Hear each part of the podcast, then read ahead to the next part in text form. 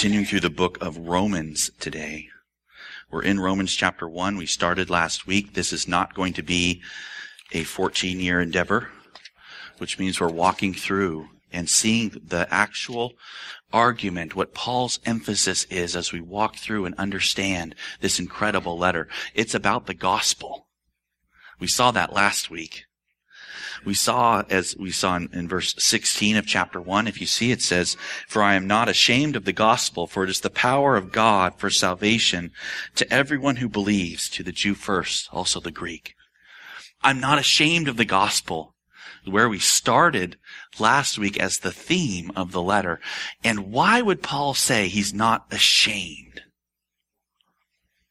He's saying that the gospel is the righteousness of God. I'm never going to be ashamed of that. And he's making an Old Testament claim.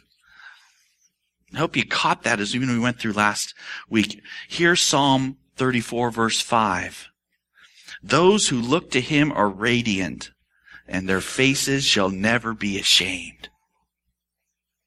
Look at Jesus in Luke 9:26. Whoever is ashamed of me and my words, of him will the Son of Man be ashamed when he comes in his glory and the glory of the Father and of the holy angels. These words, this foundational belief that we're standing on and will grow in in Romans is the gospel. May we never be ashamed. It's the very righteousness of God. So here's the question that we're going to jump into. Here's the question. Why is the gospel the revealing of God's righteousness? And why can it only be gotten through faith? Why is this thing we call the good news the righteousness of God? Can't we see righteousness in other places? So my goal this morning is that first, you will agree with me today from the Bible you will agree with me that unrighteousness exists and that God is very justly angry at it. It's very important to start at this truth today, but it's hard. I'm going to ask you to bear with me. This is super important for us. This is the ground on which we're going to jump into. But, but walk with me. It's more than you think. We've heard this so often. We sing the gospel every week in our songs.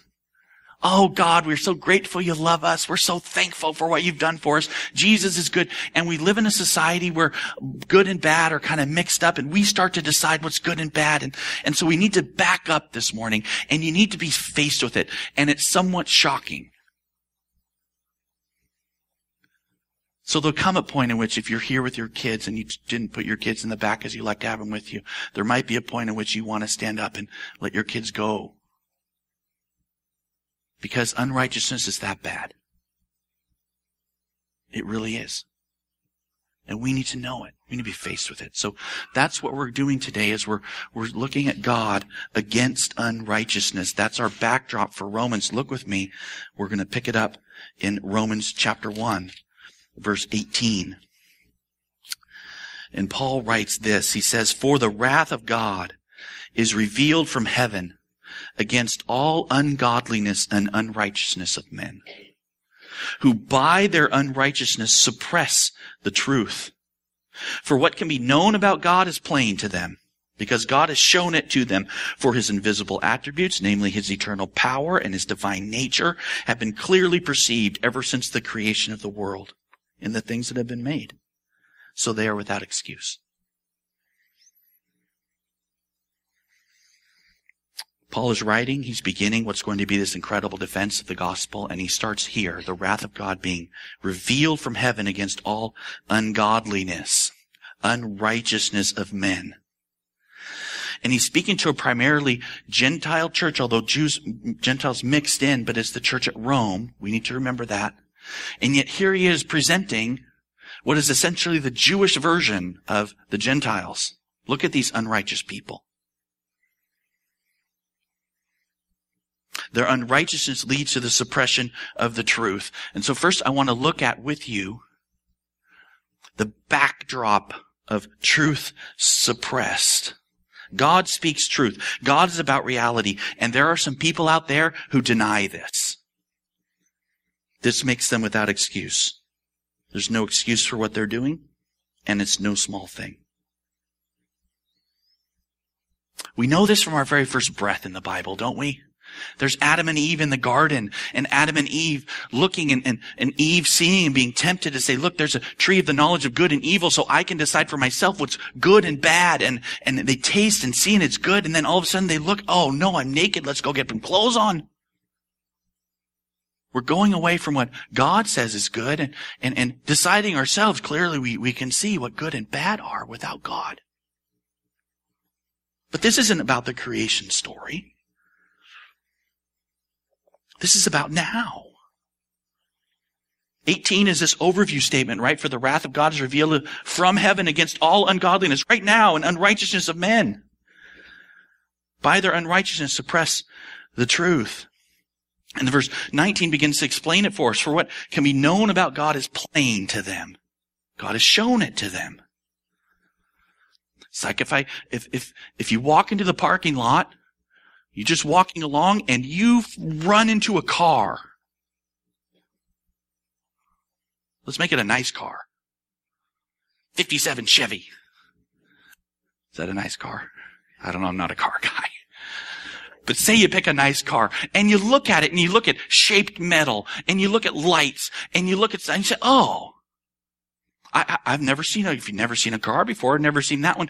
You, you can't tell all, everything about who made it, can you?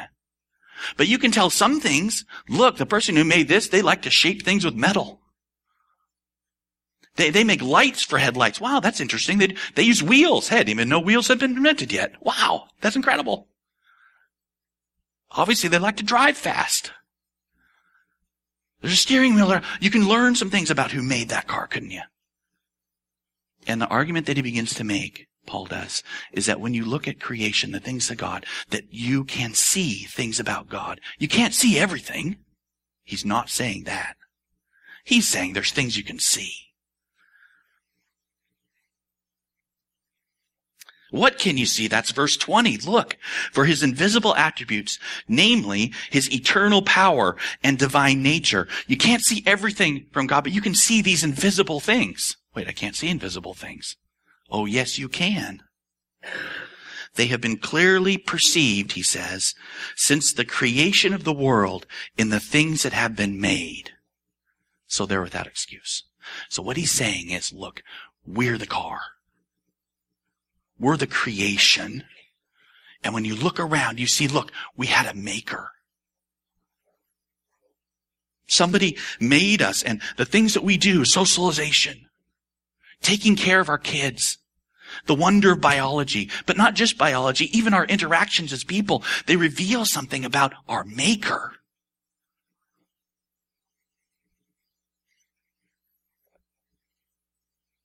I was looking at the news. I don't very often. It's so uplifting. But I was looking at the news yesterday and they were talking about down in, down south just a little ways here in Washington and um, there's a, a young 11 year old at Albertsons. Everybody hear this last, yesterday? In Albertsons, there's a young boy who went into the bathroom and there was someone there who, an older man who was going to attack him. And they were struggling. And you know what? The people in Albertsons, they heard. And they all went and they run and they gang tackled the guy that was attacking him and the little kid got away. Is that cool? They knew it was wrong. You see, they didn't hear noises of a struggle oh, okay, ah, it doesn't matter. No, there's something in them that said, wait, that's wrong. And they went and they did it and they said, I know, I know there's something wrong going on here. I don't know everything about what's going on, but I know something's not right.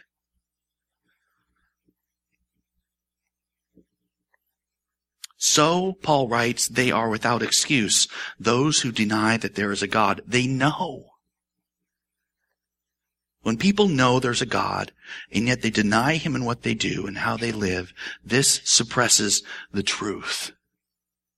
That's what it does. If God made things a certain way, and you know that it's that way, and you say, no, it's not, you're going against God.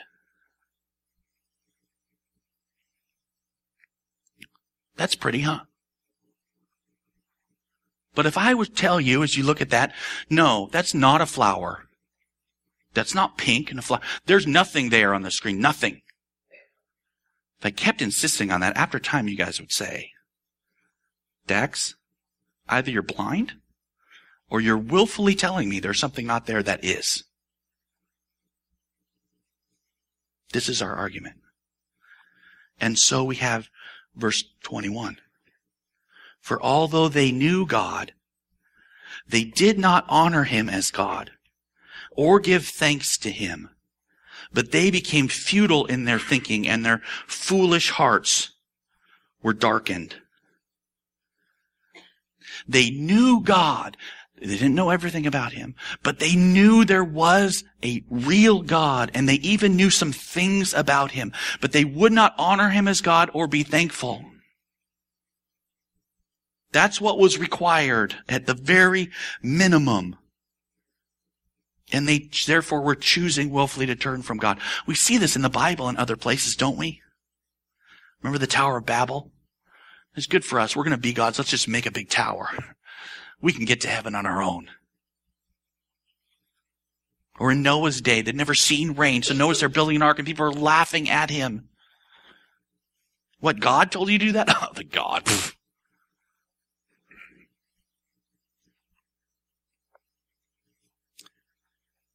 What do they need to do? Maybe we can convince them. I think we're fighting the wrong battle, you and I, when we argue over whether or not there's a God, because Paul writes, they knew, they know, they know there's a God. God can be seen as you look out on creation. By the way, this is not, this is not, I'm not just talking about people who believe in evolution. I'm talking about people who know there's a God. Everybody does. And yet deny there's a God.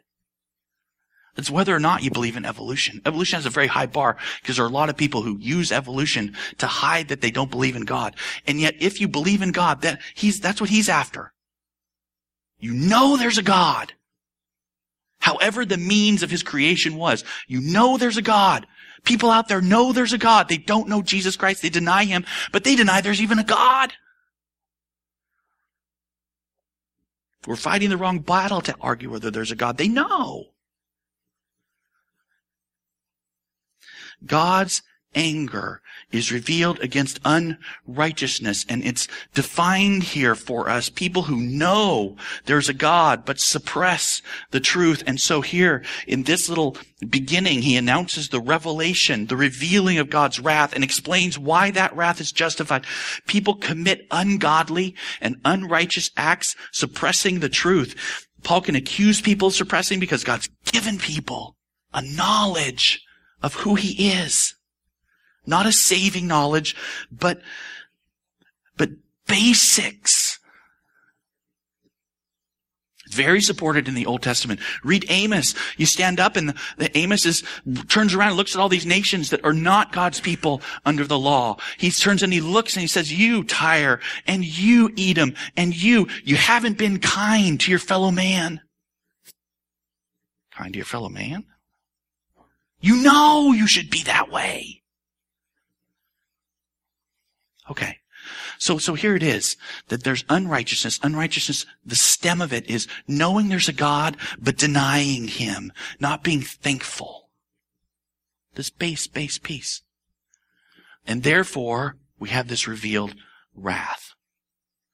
Continue to develop that as he goes. What Paul does is he does this threefold handing over that reveals God's wrath. People are doing something and three times here, God hands them over. Take a look with me. Claiming to be wise, verse 22. They became fools. And exchanged, here's the first exchange, exchanged the glory of the immortal God for images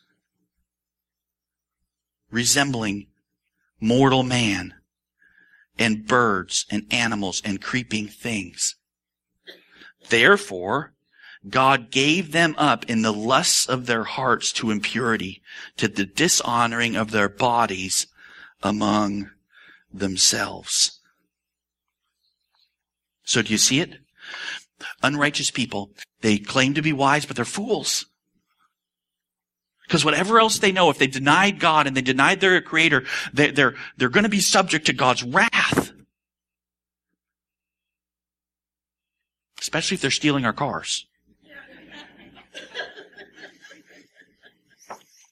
But instead of glorifying God and being thankful to Him, they worship idols, the creation, right? We know some of these people from the Bible, the Canaanites. Man, those people, they, they turned away from the one true God and there they are worshiping idols. They deserve what they get.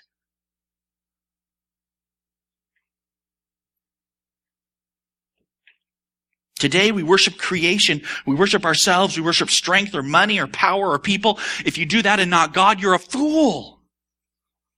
There, there it is. And God's wrath is revealed as he lets people do what's unnatural. Here's what's natural. That the person who's created might give thanks to the God who created them. They refuse. Therefore God says this, hey, they have lust in their hearts. I won't check it. I won't stop them. I won't keep them in the straight and narrow. I'm going to let that bear fruit, evil fruit. This is the wrath of God. This is God's anger. He doesn't stop them. They, they first exchange. They first sin. Therefore, God is furious at them rightly. So here's the second exchange. Because, it says, they exchanged the truth about God, verse 25, for a lie and worshiped and served the creature rather than creator who's blessed forever. Amen.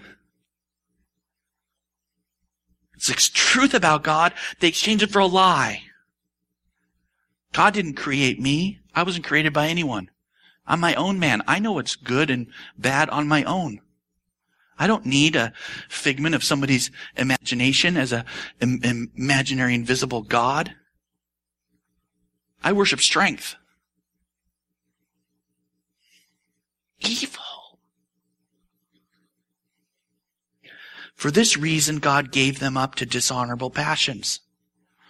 Lust in their hearts already there. God revealing that they're unnatural. This is unnaturalness and bad. For their women exchanged natural relations for those that are contrary to nature.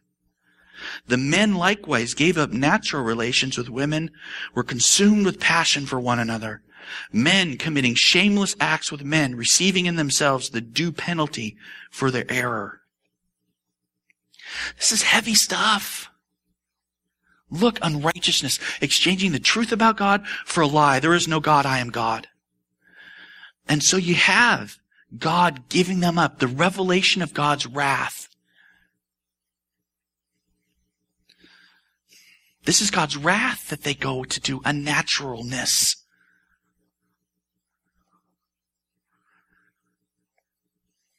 It's easy to go to Sodom here. Maybe you know Sodom and Gomorrah. It's in Genesis 18 and 19.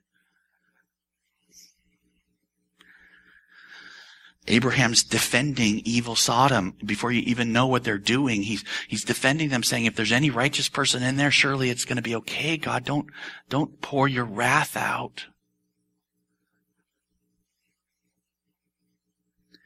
And then in, in chapter 19, you actually see the angels come down to see Sodom. They're men and they're, they're in Lot's house and all of the men in the city gather around and say, send them out to us. We want to know them.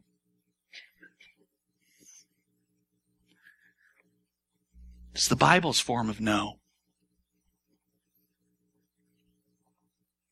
That is the revelation of God's wrath. Look, all of these people, none of them thankful to God, all of them wanting to do what's unnatural. What Jude 7 calls unnatural desires. The wrath of God is allowing unnaturalness, not what we were created for, not the purpose. We, there is a purpose, God's purpose, and in untruth, people go off and the Lord lets them. A, a shining example of unnaturalness. Revealing what is unnatural and wrong according, not to me, according to God. And the effect is horrible. Receiving in themselves the due penalty for their error. Uh, this is not, he's talking about homosexuality. unnaturalness as a revelation of God's anger.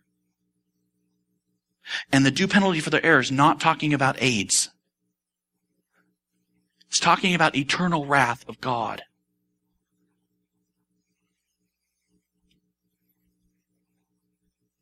and that the revealing that yes, this is where I am, that I might so far walk away from God that, that I'm actually engaged in utter unnaturalness. The amazing thing is our society says, big deal. This ought to grieve our hearts. There's a third exchange. Look at 28. And since they did not see fit to acknowledge God, God gave them up. God gave them up to a debased mind to do what ought not be done. They were filled with all manner of unrighteousness, evil, covetousness, malice. They are full of envy and murder and strife, deceit and maliciousness. They are gossips and slanderers and haters of God and insolent and haughty and boastful, inventors of evil, disobedient to parents, foolish, faithless, heartless, ruthless. There's no way to really categorize these nicely. God's saying, look, this is the revelation of wrath that people are this way. You see, their, their, their root sin, the thing that God gets furious about is that He made them and they're denying the very natural response of even being thankful to God that they were made. And then they're off doing all this stuff. I like 31. Brainless, faithless, heartless, ruthless. They got nothing.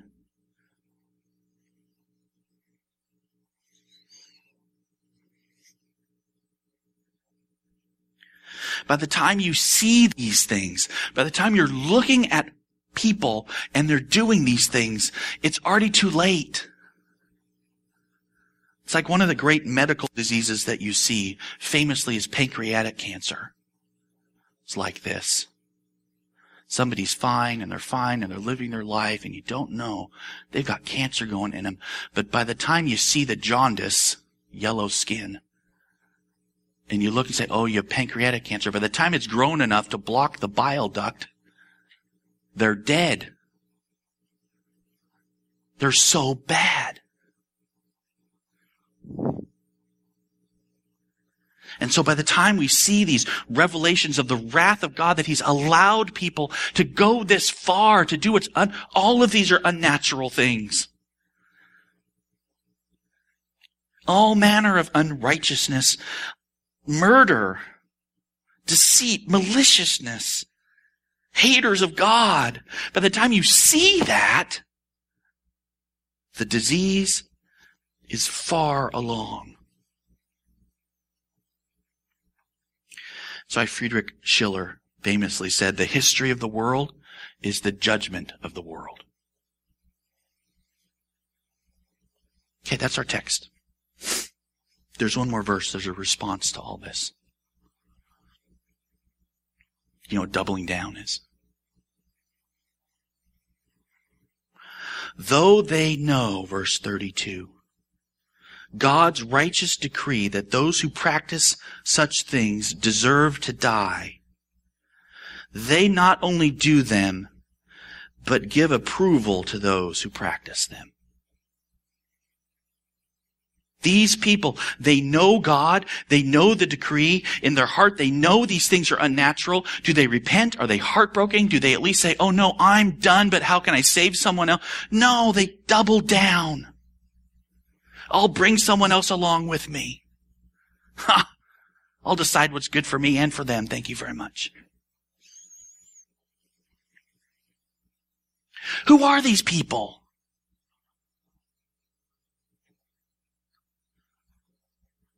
I want to say Paul is referring back only to someone like Sodom and Gomorrah long ago because this has got to be very, very unusual that this happens.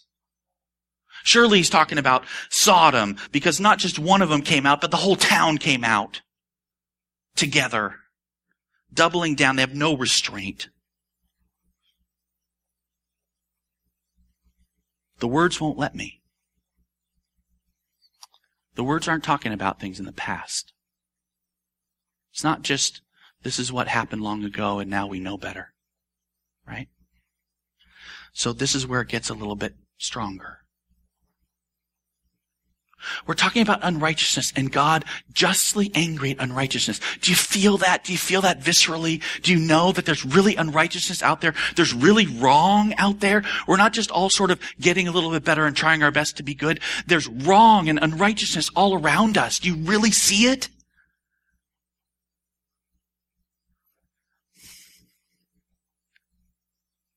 It, it, it, we ought to be just at such a low place seeing these things and or or we ought to be just angry with God. And so let's do the anger thing for a minute. I want people who are unrighteous to be punished. Do you?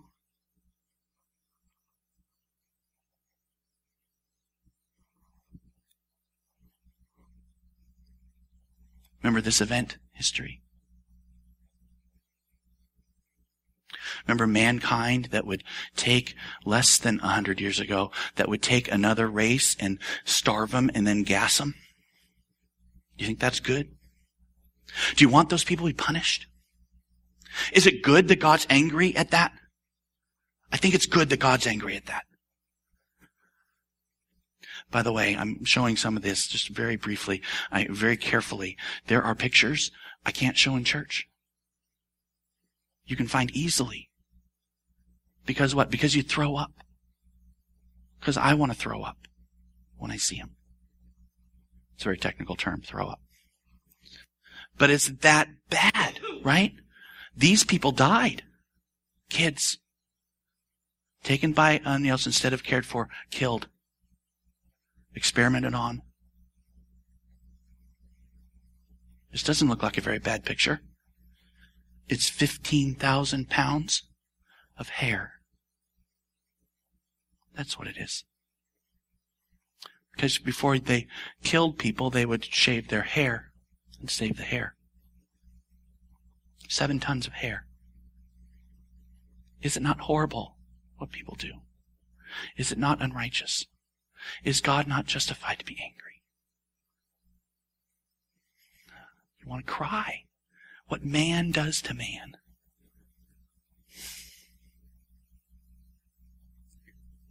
Here's one maybe you've seen. This picture won the Pulitzer Prize in America in 1993 94. In that times, the Sudanese were fighting each other, and this poor little girl, who is starving to death and barely able to move, is that way because instead of taking care of her and others like her, people are killing each other.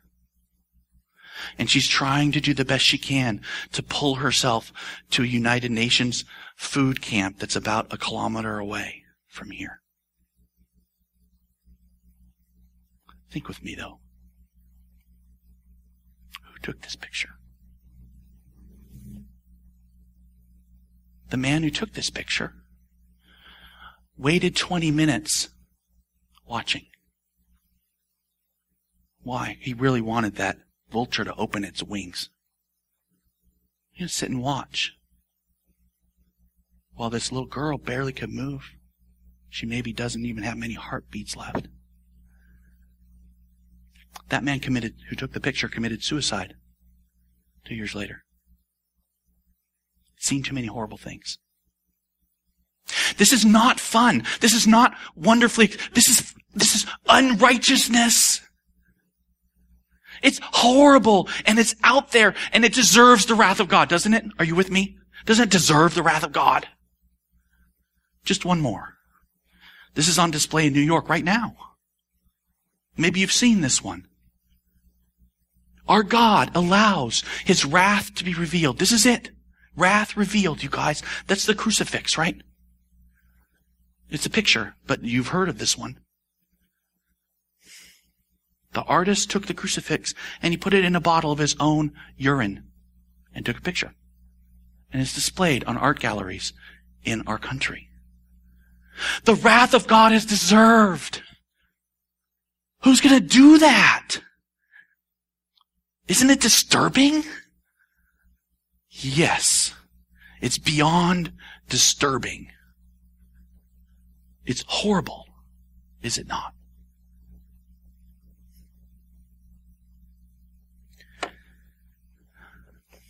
Find some anger with me. Find some, this is no excuse. They deserve what they get. If it's God saying that they really are unrighteous, they deserve it. Horrible crimes deserve horrible judgment. That's the truth. Are we so weak that we can't say it deserves judgment and punishment? May we not be so weak. Okay, so I need a small show of hands. Who's angry? Okay to be angry?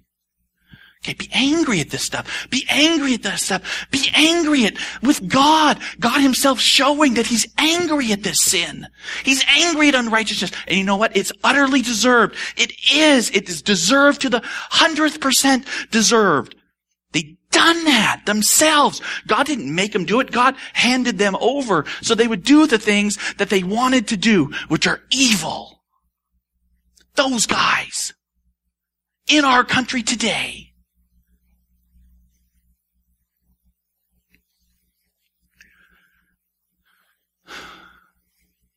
I want you with me because that's where Paul is. And we're supposed to be doing this. You're supposed to be doing this in our text. That's where he is. And we're going to close today with the first verse of chapter 2 as we do this. Therefore, you have no excuse, O man, every one of you who judges. For in passing judgment on another, you condemn yourself. You, the judge, practice the very same things. Uh oh.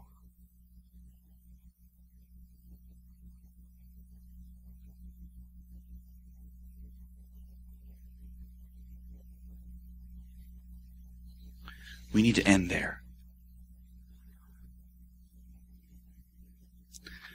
Therefore you have no excuse, O man, O woman, every one of you who judges. For in passing judgment on another, you condemn yourself, because you, the judge, practice the very same things. We've seen today the deserved wrath of God. And I, I, hope that even with these few pictures, these are just a couple of examples that you see, yes, there is unrighteousness out there. It's real. It's not made up. And that God's anger is justified at it. And as we pass judgment in our hearts, because I do, and I look and say, that deserves it, who I'm pointing at is me. This is the incredible truth that requires the gospel. Aaron, come on up. Because we're going to close. And when we close, I want us to close with singing. And what I want you to do is sing like you haven't sung before. As we sing about the gospel that has saved our souls. We have not saved ourselves. These are incredibly, passionately hard and horrible things.